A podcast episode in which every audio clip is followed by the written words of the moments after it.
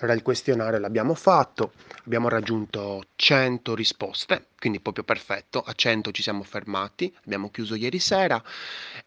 Stamattina ho iniziato ad analizzare un pochettino i risultati, ma ti vorrei parlare dell'analisi domani perché parlerò anche col reparto marketing e quindi ti vorrei dare anche una, una, un- un'analisi, diciamo, forfettaria di tutto quello che, che abbiamo notato, in modo tale che non hai solo il mio punto di vista, ma hai anche il punto di vista di altre figure. E poi, se l'hai completato, ovviamente capirai molto meglio. Oggi ti vorrei parlare del discorso design system, ovvero il sistema di progettazione che di solito viene mh, costruito dai progettisti per cercare di mh, avere una mappa chiara di tutti gli elementi presenti nell'interfaccia, nell'esperienza d'uso e il loro comportamento, ovviamente. Mi sono accorto stamattina che in questo progetto non veniva presa in considerazione il- i bottoni secondari e quelli complementari, era presente solo un bottone, una sola CTA, un solo modo di rappresentare la CTA.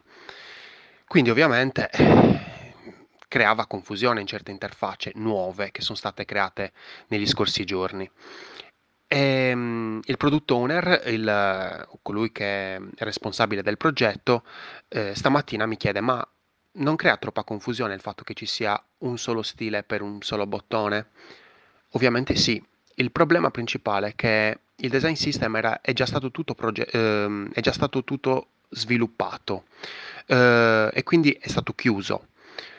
Questo è un grande problema, secondo me. Il vero, secondo me, chiudere un design system non è mai una buona idea. Bisognerebbe sempre tenerlo aperto perché potrebbero insorgere nuove necessità e non siamo, non abbiamo il controllo di capire che cosa potrebbe succedere nel futuro. Infatti il design system, ovvero questa grande mappa dove sono presenti tutti gli elementi, le icone, le aree, mh, gli stili, i colori, tutto quanto, e quindi dal quale possiamo attingere nel momento in cui stiamo creando un'interfaccia, dovrebbe rimanere sempre aperto. Certamente nel momento in cui va inserito un nuovo elemento bisogna avvisare il CTO, quindi il capo del reparto di sviluppo, il, il capo progetto, in modo tale che si possano sviluppare, si possa vedere se si può sviluppare quel determinato elemento. Quindi cerchiamo un attimino sempre di non avere design system troppo enormi, perché poi dopo gli sviluppatori non li guardano, eh, vanno a vedere solo le interfacce perché così hanno il lavoro semplificato e stare attenti quando inseriamo un elemento che sia veramente necessario, perché molte volte, almeno in quelli che vedo io di solito, sono presenti tantissimi elementi che però poi dopo sono uno il figlio dell'altro.